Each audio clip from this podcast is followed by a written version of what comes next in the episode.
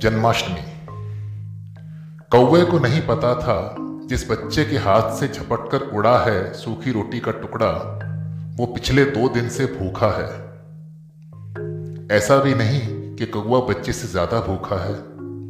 यदि है भी तो वो खा सकता है कुछ भी, जो नहीं खा सकता बच्चा। जिसकी माँ महानगर की एक विशाल सड़क पर पत्थर कूट रही है। जमादार की कृपा से आज ही काम मिला है।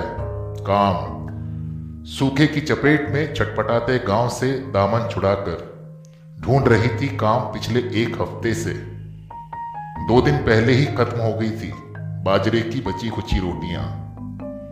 कुछ देर पहले ही भूख से बिलबिलाते बच्चे को गिट्टियाँ उठाने वाली अक्का ने दिया था बासी भाकरी का एक टुकड़ा, जिसे छीनकर भागा कौआ और जा बैठा है एक्सप्रेस हाईवे की विशाल होर्डिंग पर, जिस पर हाथ जोड़े मुस्कुराकर नवनिर्वाचित नेता बधाई दे रहा है जन्माष्टमी की।